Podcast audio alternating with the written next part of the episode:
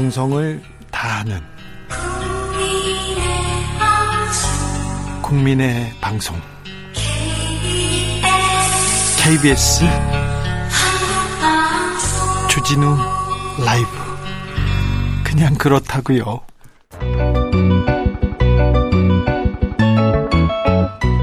한층 날카롭다.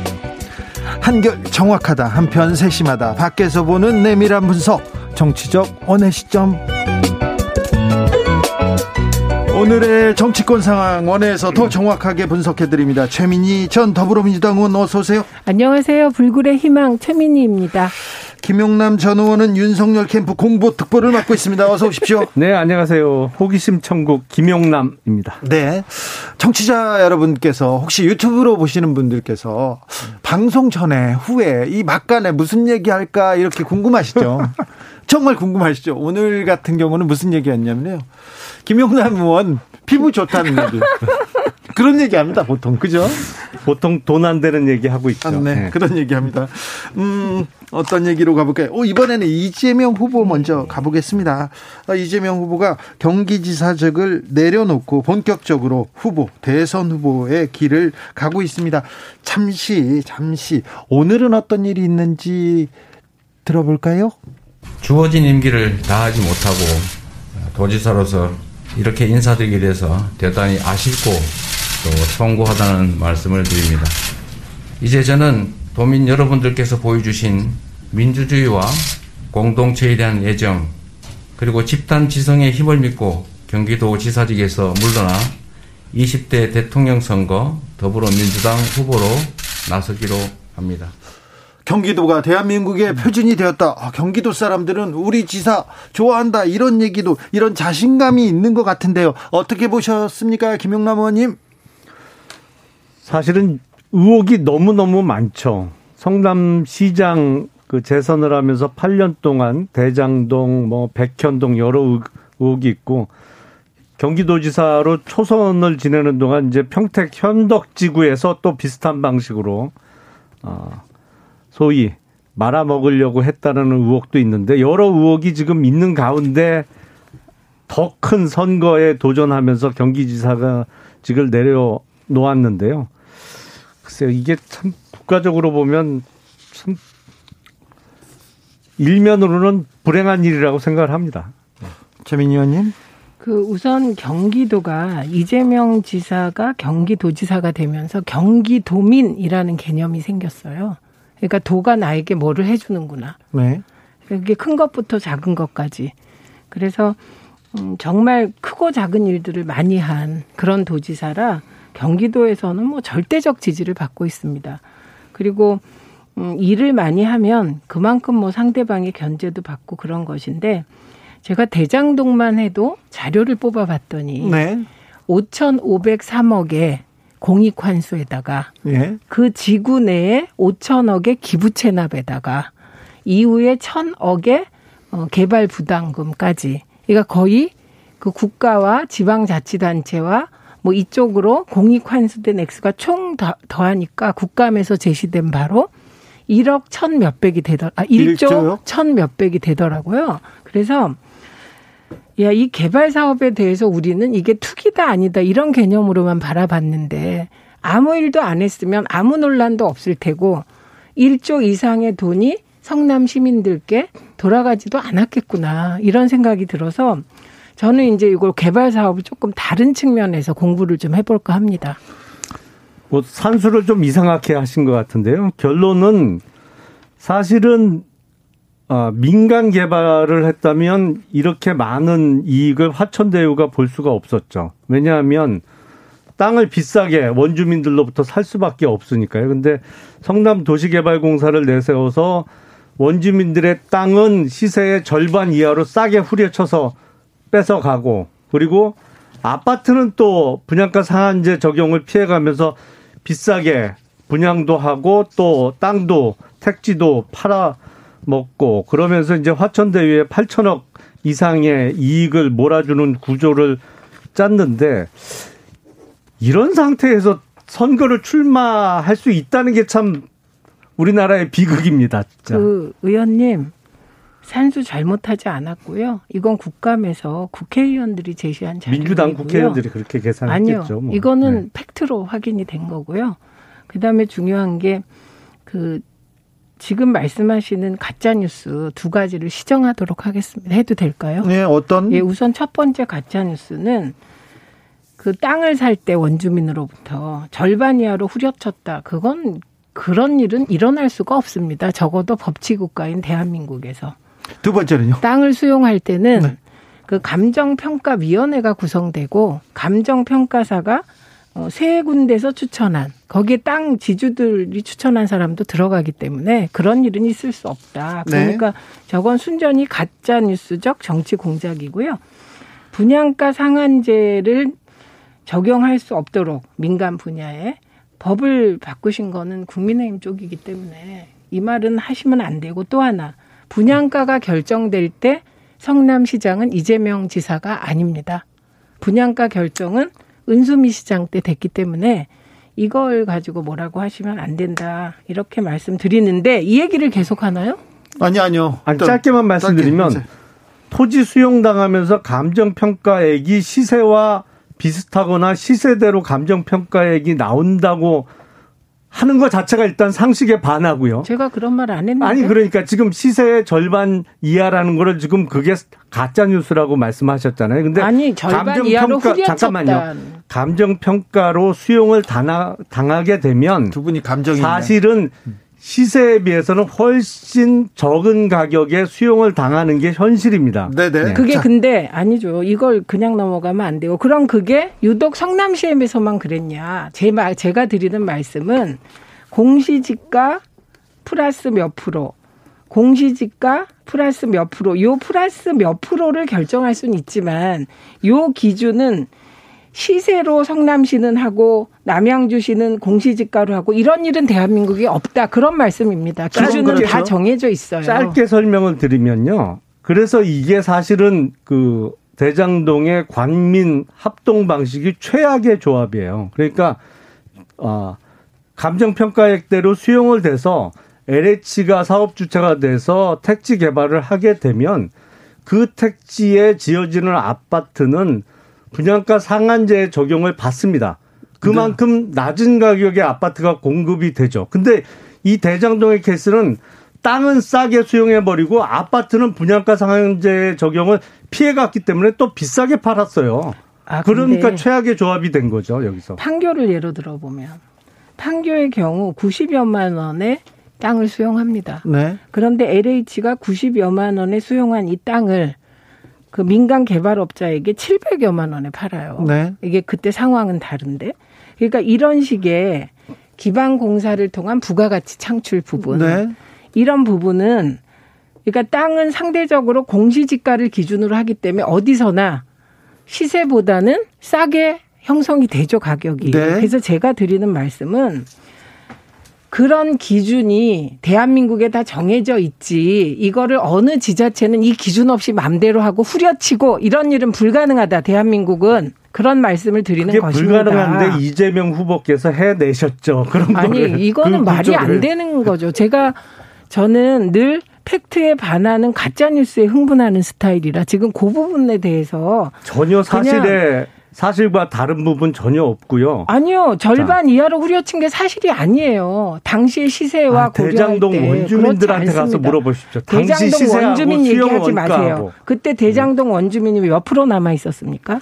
자, 4716님께서 민간이 했으면 분양가 더 비쌌겠지요 얘기합니다. 여은영님께서는 보통 다른 민간, 민간 개발 경우 이익이 얼마나 나오는지 궁금합니다. 그래야 비교를 하고 판단을 할 수 있을 것 같아요 얘기하는데 아, 이렇게 부동산 개발을 하고 이렇게 시행 사업을 하면 돈을 많이 버는구나. 이거에 대해서 국민들이 이제 알았는데 이번에 정치인들이 이 대선 주자들이 이 부분 어, 부동산 이익을 특정 사람 몇몇이 이렇게 나눠 갖는 것 이런 부분은 조금 바로 잡아야 되는 거 아닌가 그런 생각도 해봅니다.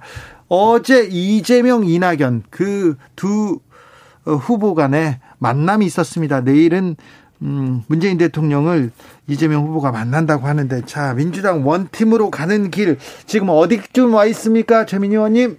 이제 첫 걸음을 띄었다고 보시면 됩니다. 네. 그리고 어, 제가 늘 강조합니다만 정치인과 지지자 간의 관계는 아주 아주 지독한 연애 관계다. 네. 그래서 내가 지지하던 후보가 대권 후보로 못 뽑혔을 때의 상실감은 사적 연애의 상실보다 훨씬 크다. 이건 독한 첫사랑에 실패한 상태이기 때문에 왜 그런지 모르겠어요. 그 어쩝니까? 그냥 우리나라의 특수성이기도 한데 네. 이게 연예인 팬클럽이 과거에는 더 하다고 했는데 지금은 정치인 팬클럽이 더 진한 사랑을 하는 것 같아요. 네. 그래서 이건 인위적으로도 안 되고 그냥 시간이 필요하다. 첫째, 사랑의 네. 상처가 아무는 데는 그리고 네. 두 번째는 이렇게 이낙연 전 대표가 이재명 후보와 만나고 어 캠프 뭐 선대위 상임 고문도 맡고 적극적으로 사기 민주정부 창출을 위해서 돕겠다고 첫걸음을 떼셨고 네. 내일 문재인 대통령과 이재명 후보의 만남이 이루어지고 그리고 이미 봉화에 갔을 때 봉화에서 권양숙 여사께서 네. 노무현을 가장 닮은 후보다. 네. 어, 이렇게 얘기를 했기 때문에 일단은 첫걸음은 떼어졌고 이제 앞으로 이재명 후보가 얼마나 열정적으로 열심히 민주정부 사기 창출을 위해 뛰느냐에 따라 뭐 그 아픈 사랑의 상처들이 식어가지 않겠습니까? 김영남 의원님. 그 오랜 기간 아주 골수 민주당 지지자들 분 중에서도 사실은 도저히 상식선에서 받아들일 수 없는 후보라고 생각하는 분들이 상당수 있는 것 같아요. 누구, 이재명 후보는. 아, 윤석열 후보가 아니고. 아니, 아니, 네. 그건 뭐 기대를 안 하죠. 네. 뭐 오랜 민주당 지지하시던 분들이 뭐 국민의힘 후보를 갑자기 마음을 바꿔서 지지해 주실 것까지는 그랬으면 좋겠지만 거기까지는 기대 안 하지만. 예. 어, 그래서 아마 이번 대선이 정말로 후보 교체 없이 이재명 후보가 민주당 후보로 또 11월 5일 날 선출되는 국민의힘 후보하고 이렇게 맞대결 구도로 간다면 다른 대선보다 투표율이 좀 낮아질 것 같아요. 아, 왜냐하면 민주당 쪽 지지자들 좀 지지자들 중에서 아예 투표장에 안 나오시는 분들이 상당수 있을 것으로 예상이 됩니다. 나가서 국민의힘 음. 후보 찍을 거라고는 차마 말씀을 못 하시네요. 아니, 거기까지는 기대 안 해요. 우선 보통 그렇게 안 되거든요. 지금 민주당의 원팀 이 관련한 우리의 토론은 음. 곧 국민의힘의 미래가 될 겁니다. 11월 5일 이후 네. 국민의힘도 어, 이 원팀을 놓고 고민하게 될 거다.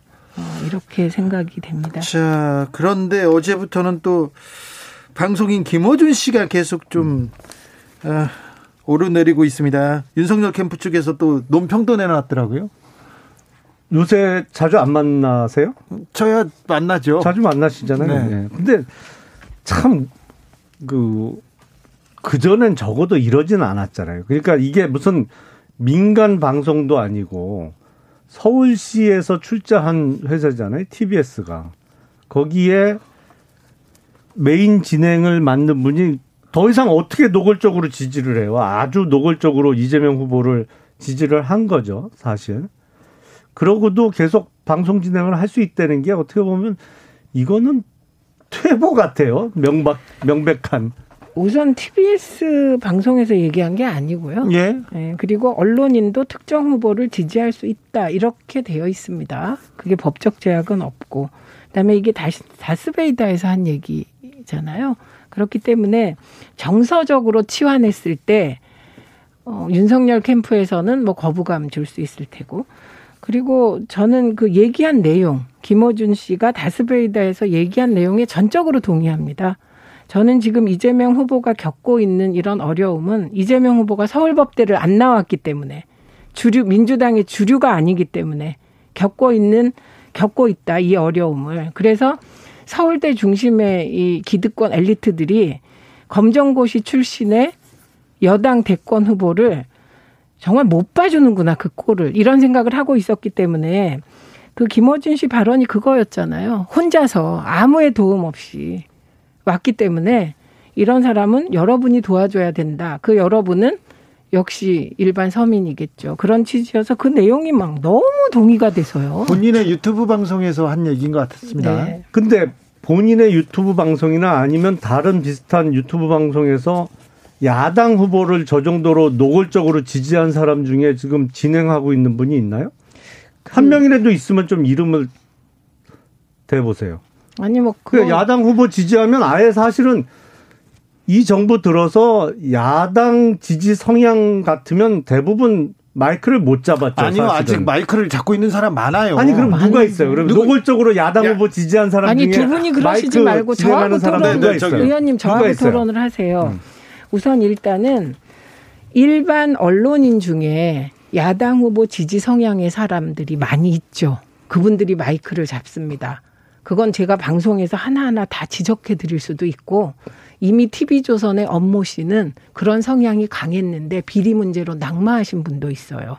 그분은 정말 느낌이 가서 방송에 출연하다 보면 아니 그러니까 노골적으로, 노골적으로 어떤 얘기를 했는데요. 노골적으로 네. 민주당 패널들을 제외한다는 느낌까지 받거든요. 그. 그런데 아니요. 그런데 그건, 그건 의원님 이거는 이슈가 아니에요. 지금 이슈는 뭐냐면 유튜브 채널을 진행하는 사람 중에 어, 특정 후보 지지 성향을 가지고 있고 지지 발언을 한 사람, 예를 들면 뭐 뭐의 한수, 뭐 무슨 연구소 이런 데 지, 그 진행자들이 왜 방송에 있는 사람이 있냐 사실 이렇게 묻는 게 맞는데 아니 그러니까 그런 보기, 사람들 중에 아니요, 제가 공영 방송에서 진행을 맡고 있는 사람이 한 그, 사람이라도 있나요? 제가 보기에는 예. 어, 공영방송의 진행을 맡는 건 아무나 맡는 게 아닌데 기본적으로 아, 그 사람들은 어, 아무나라 네 저는 어, 적어도 김어준 씨 정도의 식견과 음. 이런 게 있지 않다고 생각합니다. 그래서 공영방송에서 진행자를 택할 때 저는 뭐 무조건 유튜브에서 조회수가 높다고 시키는 거 아니라고 생각해요. 예를 들면 특정 연구소로 이름 붙인 곳의 진행자들은 정말 제가 보기엔 가짜 뉴스도 하시고 그러거든요. 그래서 그걸로 문제도 됐고 소송도 많이 되고 있고 가짜 뉴스로 가짜 뉴스 만드는 아니라. 거로 따지면 거의 공장급이죠. 아니 그게 아니고 그쪽은 아니요 의견 진술 견해를 밝힌 거잖아요, 지금은. 그게 사, 아니라 명백한 가짜 뉴스를 하셔서 소송도 당하셨죠. 4779님께서 언론의 특정 세력 지지와 후원은 조중동이 원조이자 진행형 아닌가요? 이렇게 얘기도 합니다. 1329님께서는 이번 기회에 개발 이익 환수 법적 기반 마련해야 합니다. 국민의힘 의원들도 대장동 개발과 관련해서 초과 이익 환수, 분양가 상한제 등 도입에 대해서 동, 동의하시죠? 이게 분양 초과 이익 동의하시죠, 환수해야죠. 의원님. 송영길 대표가 추진한대요. 그러니까 국가나 권력이 나서서 여기서 뺏어서 다른 사람들한테 나눠주잖아요. 뺏어서 나눠주는 과정에서 제일 많이 먹는 놈이 누군지 아세요? 누구죠? 나눠주는 놈이에요. 네. 그래서 항상 권력의 남용을 견제하고 조심해야 되는데 이재명 후보는 그게 거침이 없어요. 아니 그런 말씀 하지 마시고요. 네. 정치적 그 개발이익 100% 환수에 동의하시냐고. 6시 2부에서 이어갑니다. 동의하지 않습니다. 동의 안 하시죠. 주진우 라이브 2부 시작했습니다. 지역에 따라 2부부터 함께 하시는 분들 계시죠? 어서 오십시오. 잘 오셨습니다. 함께 해 주십시오. 7시까지 저희는 마구 달리겠습니다. 1부가 궁금하다, 듣고 싶다 하시는 분들은 유튜브에서 주진우 라이브 검색하시면 됩니다. 라디오 정보센터 다녀오겠습니다. 정한나 씨. 정치적 원의 시점 김용남 최민희 두 분과 함께하고 있습니다. 김용남 의원한테는 고통의 시간이 왔습니다. 윤석열 후보로 가겠습니다. 자, 음. 주말 사이에 또 화제 넘쳤습니다. 아, 개 사과 논란 계속 이어지고 있는데요. 여파가 막 주말 내내 누가 찍었냐, 어디서 찍었냐, 집이냐, 사무실이냐 얘기 나옵니다. 개 사과 논란 사과한 가운데 국민의힘 책임 당원들에게는 이런 문자를 보냈다고 합니다. 어떤 것들도 저들의 공격거리가 거리가 될 수 있다는 것을 느꼈다 이렇게 윤 후보 측에서 보냈다고 하는데 음 개 사과 사진을 촬영한 사람은 누구다 이런 의혹에 대해서 또 입장을 내셨어요 이렇게요. 제 처는 다른 후보 그 가족들처럼 그렇게 적극적이지 않기 때문에 뭐 그런 오해할 필요는 없다고 저는 생각하고 있습니다. 가족이 뭐 어떤 분들은 뭐 저 후원 회장도 맞는데 네, 원래 이 선거라는 거는 그 뭐 시쳇말로 패밀리 비즈니스라고 하지 않습니까? 지각신이 좀 소환대기 중이라 밖에 못 나오니까 그런 시비를 하는 걸 보고 내가 어처구니 없다. 패밀리 비즈니스 지각신은 여기까지 나왔습니다. 김영남 의원님. 예. 네. 아니 그 그런데 아 사실은 반려견을 키우는 집에서는 이게 다른 사람들이 이제 이 사, 사과 사진을 놓고 뭐 개나 준다, 뭐 개에게 줬다, 뭐 이런 식으로 해석하는 거에 대해서 사실은 상상하기가 어렵죠. 왜냐하면 반려견은 그야말로 가족이잖아요. 그리고 이 톨이라는 반려견을 9년을 키웠다는 거예요. 어려 강아지서부터. 근데 그거를 어 일부에서 곡해하듯이 정말 어 개라고 해석할지 몰랐던 거죠. 개가 어, 아니라 뭐그 어쨌든 자식으로 해석했어야 됩니다. 아니 가족의 이론이죠. 사실은 그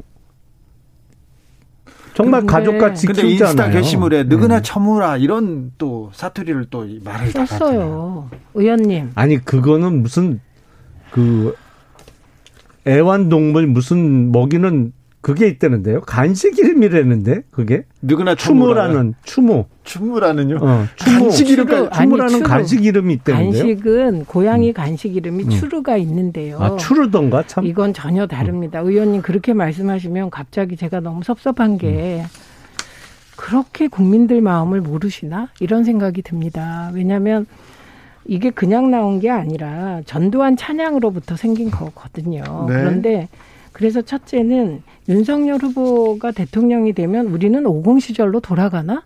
이런 생각이 들잖아요. 저분의 가치관은 전두환이 잘했다면 쫓아갈 텐데. 그다음에 두 번째는 이거의 사과 과정에서 개에게 사과를 주니 정말 윤석열 후보는 국민의 마음을 너무 모르시는 게 우리는 교육부의 한 관료가 국민은 개돼지다. 그 개돼지의 충격이 너무 커요. 보통 사람은. 그런데 개에게 사과를 주니까 어, 이거 지금 뭐 하는 거지? 이런 생각이 안 들겠습니까? 그런데 중요한 건 그 사과하는 과정에서 사과는 깔끔해야 되는데 말이 자꾸 바뀌니까 캠프 전체가 양치기 캠프가 된 거예요. 이게 양치기 소년은 어려서 그렇다고나 하지 캠프에는 내노라 하는 분들의 전 검찰총장 출신이 후보인데 이렇게 자꾸 이거 하나 깔끔하게 그 사과하거나 아니면 해명하지 못하고 이게 아직도 집인지 코바나 콘텐츠 사무실인지 제2의 아지 제3의 아지트인지 아직도 해명이 안 된 거잖아요. 이러니까 계속 논란이 이어지고 있는 것입니다. 게다가 저는 도대체 홍준표 후보도 그렇고 사적 영역과 공적 영역을 왜 그렇게 구분을 못 하십니까? 저는 부인이 후원회장이라서 그것 듣고 어머 특이하다 이렇게 생각했어요. 그랬더니 또 윤석열 후보의 말이 더 끔찍한 게 선거가 본래 패밀리 비즈니스래. 그럼 뭐가 떠오릅니까? 장모랑 아내랑 장모가 아우 돈 많이 버셨는데 이게 일심 사기 관련해서 일심에서 선거 받으면 뭐야 사익에 국가 권력을 이용하는 거 아니야?라고까지 의심이 되지 이 부분 않겠습니까? 어떤 맥락에서 나온 말입니까? 사실은 후보로서 출마를 하면 배우자나 아니면 성인의 자녀가 있는 경우에는 다 뛰잖아요 선거운동을. 그렇죠. 네네. 그 후보의 당선을 위해서 어, 노력하고 그런 의미에서 이제 패밀리 비즈니스다. 온 가족들이 후보의 당선을 위해서 노력한다는 의미에서 그런 단어가 나왔던 것이고요. 사실은 톨이라는 반려견에게 아, 사과를 주는 고 인스타그램이 게재되기 전날인가요? 전전날인가? 어, 윤 후보가 돌상에서 이렇게 돌잡이 할때 네, 사과 나- 잡는 나왔죠. 게 먼저 나왔잖아요. 네, 그러니까 네. 앞뒤 전후를 다 자르고 그냥 강아지한테 사과 주는 것만 갖고 앞뒤 저는 하다 안 자를 보니까. 테니까 무슨 예. 말인지 좀 설명을 해 주십시오.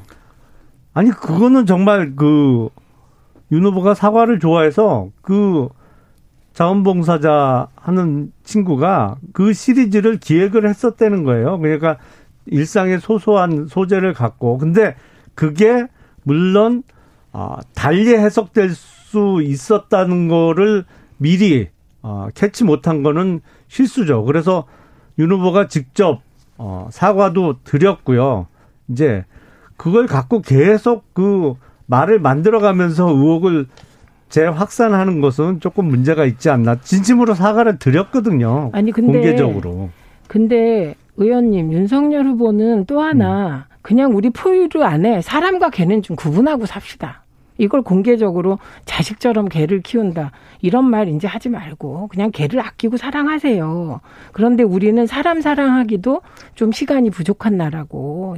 그래서 그냥 포유류 내에 그 사람, 개, 고양이 이것까지 흐트러뜨리지 말았으면 좋겠고 그냥 사랑하면 되고.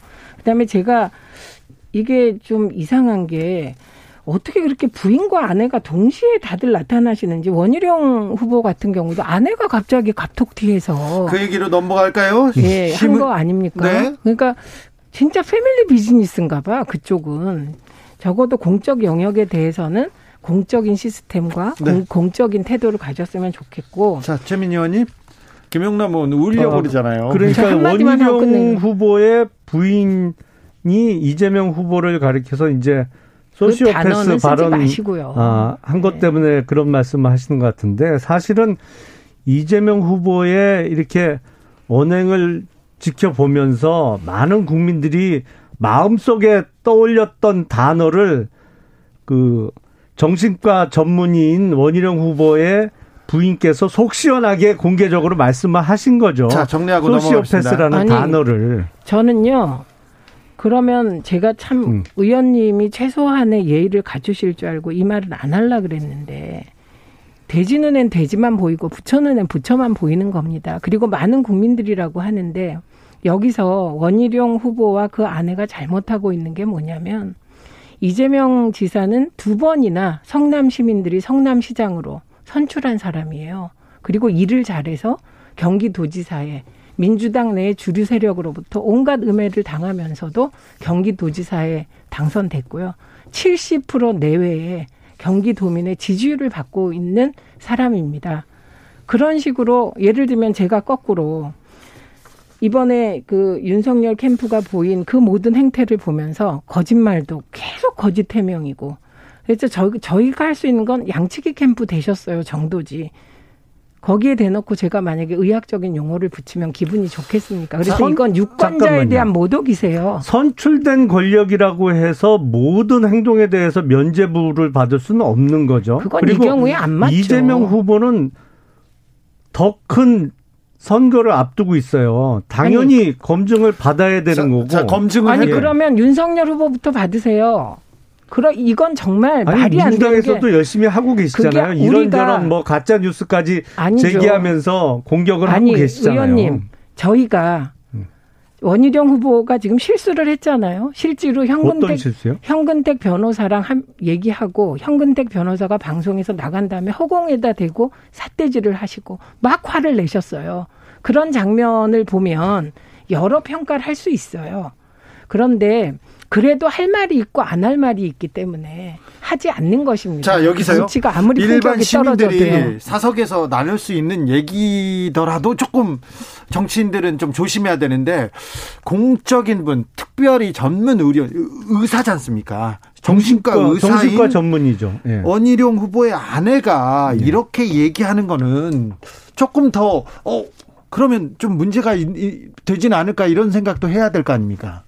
오히려 비전문가가 그런 단어를 썼다고 하면 음. 모르겠으나 신경과 전문의로 30년 이상 그 분야에 근무를 해오시던 분이 썼기 때문에 오히려 권위가 주어지는 거 아닌가요? 그러니까, 어떤 그러니까 신빙성이나 의원님, 권위가? 의원님. 아니 그리고 여태까지 무슨 어떤 사회적인 큰 그 논란을 일으키는 사건이 벌어졌을 때 정신과 전문이나 다른 분들이 그 보도 자료 아니면 어떤 영상을 보고 많은 진단들을 내렸잖아요. 소위 그리고 프로파일러라는 분들도 사실은 그 증거 기록이나 이런 거를 직접 본 게 아니고 언론에 나타난 걸 보고도 분석 많이 했잖아요. 그게 왜 문제가 되는지 그러니까 지금 모르겠습니다. 정말 의원님이 네. 지금 이 말을 그렇게 하시는 어. 걸 보니 제가 어, 정말 국민의힘 큰일 났다 싶은 게 이런 문제입니다.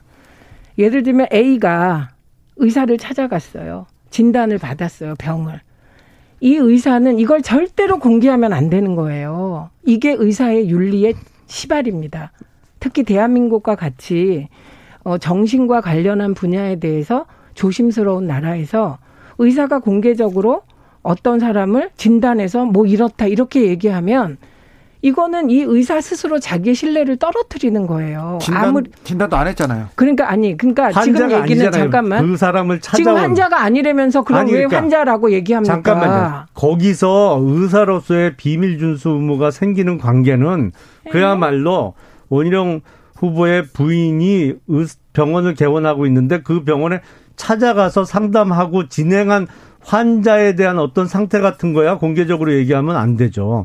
하지만 공개적으로 공인에 그러면... 대한 어떤 그 공개된 사실을 놓고 분석하는 거는 여태까지 그렇게 많이 해왔잖아요. 아니 그러면 원희룡 아내가 어 그거를 지금 그런 식으로 하려면 다 해야죠. 홍준표 후보도 하고 윤석열 후보한테도 해서 공개적으로 떠들고 해야죠. 정신과 의사면 블루투스 진료하나요? 이렇게 물어보면서요. 근데 민주당 쪽에도 의사 많잖아요. 음. 의사 출신 한 분이 나와서 윤석열 후보 소시오패스다. 아니면 뭐 뭐다 이렇게 진단하는 말을 하면 어떻게 반응하실 거예요? 그게 근거가 있어야죠. 근거가, 근거가 있고 분석이 얼마나 객관적이고 정확하냐의 문제죠. 네. 근데 많은 국민들이 원희룡 후보의 부인의 발언에 대해서는 참 공감을 표시하는 분들이 많이 계시거든요. 아니요, 국민의힘만 그래요. 국민의힘의 윤석열 캠프 주변과 저는 오늘 의원님한테도 깜짝 놀랐어요.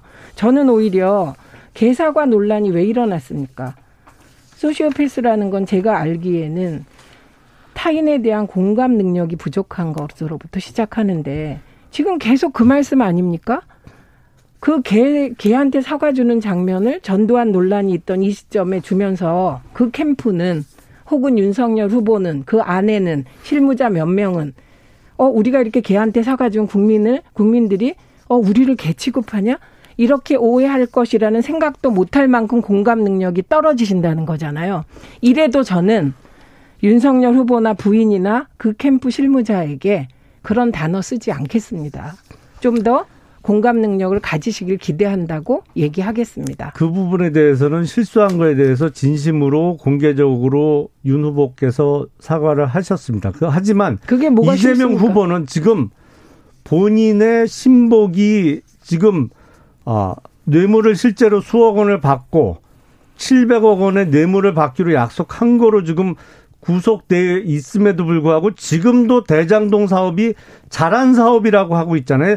일말의 반성의 기미도 없어요. 그러니까 의원님? 그런 분석이 나오는 거죠. 의원님, 그래서 제가 의원님이 가짜 뉴스를 많이 하신다. 지난 국감에서 그리고 기자회견에서 인터뷰에서 사람을 잘못 쓴 데에 대해서 진심으로 사과드린다. 그리고 국민의힘이 막았음에도 불구하고 공영 개발로 가고 100% 시민들께 이익을 환수해야 되는데 그것을 못해서 진짜 가슴이 아프다. 몇 번을 하셨습니다. 자, 지금 드러나고 있는 사실은 아니, 성남 아니, 도, 그 잠깐만요. 말 돌리지 자, 마시고요. 거기서 그, 그러니까 했다고요. 그런 얘기를 듣는 거예요. 그게 남 핑계 대고 본인이 다 설계해 놓고 그리고 성남 핑계. 도시개발공사의 초대 사장을 갈아치고 이 자. 일을 꾸미기 위해서 작업을 한 게 그렇게 하나 하나씩 드러나고 있음에도 불구하고 거짓말로 거짓말을 자, 덮잖아요. 자, 잠시 잠시 잠시 잠시만 갈아치자고요. 잠시만요. 음. 네.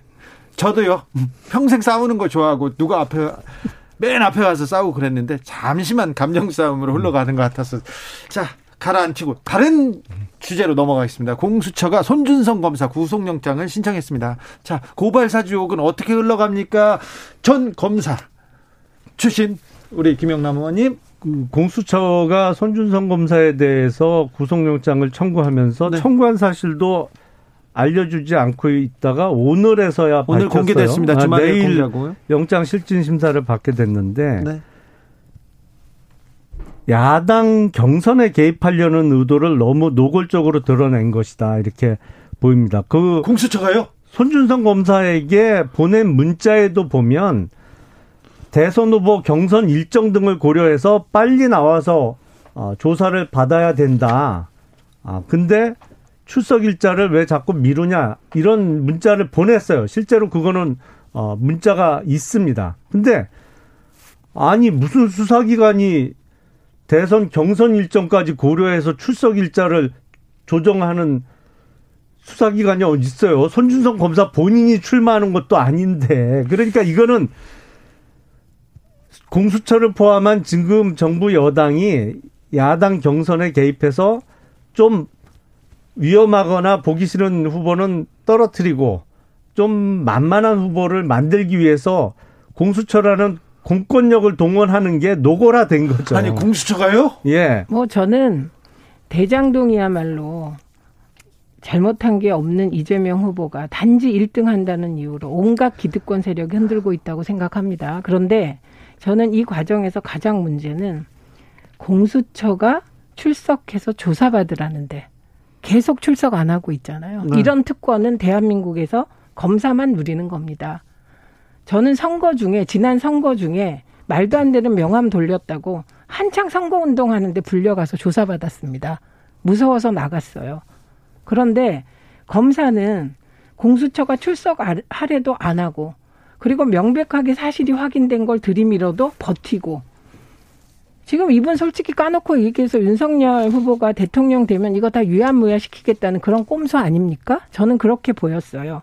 그래서 아니. 의원님도 검사 출신이라 지금 팔이 안으로 굽는데 이 사전 구속 영장의 시발은 손준성 검사가 공수처에 출석하라고 몇 번을 통보해도 안 나온 것으로부터 시작된 겁니다. 왜 조사를 안 받습니까? 검사는 일자를 네. 조율하고 있었죠. 그리고 변호인을 선임해서 변호사가 출석 일자를 조율하는데 그 변호사한테는 이런 방구 얘기도 없이 몰래 구속영장을 청구해 놓고 하루 전 그것도 늦게 알려준 거예요. 내일 어머나. 당신 어, 영장 실질 심사 받아야 된다라고. 그러면 구속영장 예? 신청할까 말까요는 손준성 검사의 경우만 변호인하고 공수처가 사전에 협의해야 됩니까? 이 세상에 그런 법이 어디 있습니까? 출석 일자를 조율 중이었는데 공수처나 민주당의 주장대로 출석에 불응하고 있는 상태였다고 하더라도 그 상태라면 체포영장을 발부받아야죠. 구속영장을 어, 청구하는 그럼, 게 아니고 그럼 출석 불응에 대한 절차는 체포영장이거든요. 한 가지 여쭤볼게요. 대한민국의 사전 구속 영장이라는 제도는 왜 있습니까? 그게 공수처에서 손준성한테는 쓰면 안 되는 제도입니까? 아니 절차상 그렇단 말씀입니다. 아니, 체포영장을 그러니까 먼저 발부받아야 아니요, 되는데 아니요, 아니요. 체포영장, 은 아예 청구도 안 했어요. 아니 답해 주세요. 의원님 저한테도 체포영장 청구하지 않고 사전 구속영장 네, 먼저 청구했어요. 예, 네, 그러니까 제 말씀은 그런 적이 있었어요. 그럼요. 박근혜 정부 시절에요. 뭘 또 잘못하셨길래 뭘 잘못한 그때. 게 아니라 보도를 아, 무죄 받았어요. 최종 네. 무죄 받았는데 제 말씀은 대한민국의 사전 구속 영장을 청구할 수 있는 제도가 있다는 거예요. 그러면 사전 구속 영장을 청구하는 제도는 왜 있냐고요. 그리고 그게 손준성한테는 적용되면 안 되냐? 전 그걸 묻고 있습니다. 지금 사실은 손준성 검사에 대한 주세요. 영장 범죄 사실 자체가 잘 안 나오는 거예요. 이 사실관계를 놓고 볼 때. 아니 그거는 검사였던 전 검사 김용남 의원의 판단이고 공수처에서는 이건 충분히 사전 구속 사전 구속 영장을 청구할 만큼 범죄 혐의를 소명할 수 있다고 본 거 아닙니까? 그리고 실제로 자료가 나왔는데요. 무슨 자료가 나와요? 김웅원 거기서 네. 김웅원의 녹취록이 나왔고 네. 김웅원이 그 보내준 이 텔레그램에 손준성 보냄이 이게 나왔지 않습니까? 다 나왔는데 왜 그걸 인정 안 하세요? 자, 순서를 따져 보자면 사실은 손준성 검사에 대한 구속영장을 치기 훨씬 전에 김웅원에 대한 조사가 이루어져야 돼요. 그리고 손준성 의원님. 검사에 대한 소환이 소환에 불응한다 그러면 체포영장을 청구하는 게 절차적으로 맞습니다. 의원님. 지금 사전 구속영장을 공수처에서 친 거는 사실은 망신 주기 또는 야당 경선에 개입하려는 의도 외에는 다른 해석이 불가능해요. 결과적으로 윤석열 도와주려고 공수처가 그랬구만요. 방해놓으려고 그러니까 한 거죠. 그게 뭐가 방해입니까? 이건 도와주는 걸로밖에 안 비치지. 그럴 리가 없고요. 그다음에 김웅 의원 얘기하시는데 정말 국민의힘이 진정성이 있다면 애초에 이 고발 사주 검찰의 선거 개입 사건 나왔을 때 조석기 수사하라고 하셨잖아요. 조석기 수사하려면 핵심은 김웅 의원이 조사받는 건데 지금 김웅 의원이 뭐 어디에 숨어 있습니까? 면책 특권과 불체포 특권 사이에 숨어 있잖아요.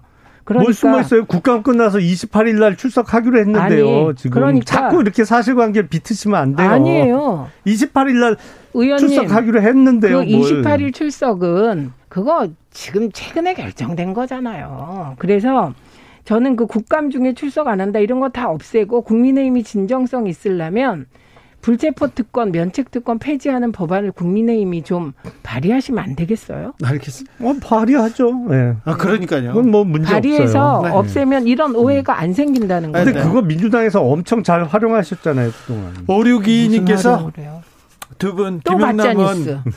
최민 의원 두 분 고기 사드리고 싶다. 힘드시죠? 물어봅니다. 아, 저 배고파요. 그렇죠. 네. 아무튼 대장동 수사가 그리고 고발 사주옥은 어떻게 흘러갈지 계속 지켜보고 이야기 나누겠습니다. 오늘도 감사했습니다. 정치적 원의 시점 최민희, 김용남, 김용남, 최민희 두 분 감사합니다. 네, 고맙습니다. 고맙습니다. 정치 피로, 사건 사고로 인한 피로, 고달픈 일상에서 오는 피로. 오늘 시사하셨습니까? 경험해 보세요. 들은 날과 안 들은 날의 차이. 여러분의 피로를 날려줄 저녁 한 끼 시사. 추진우 라이브.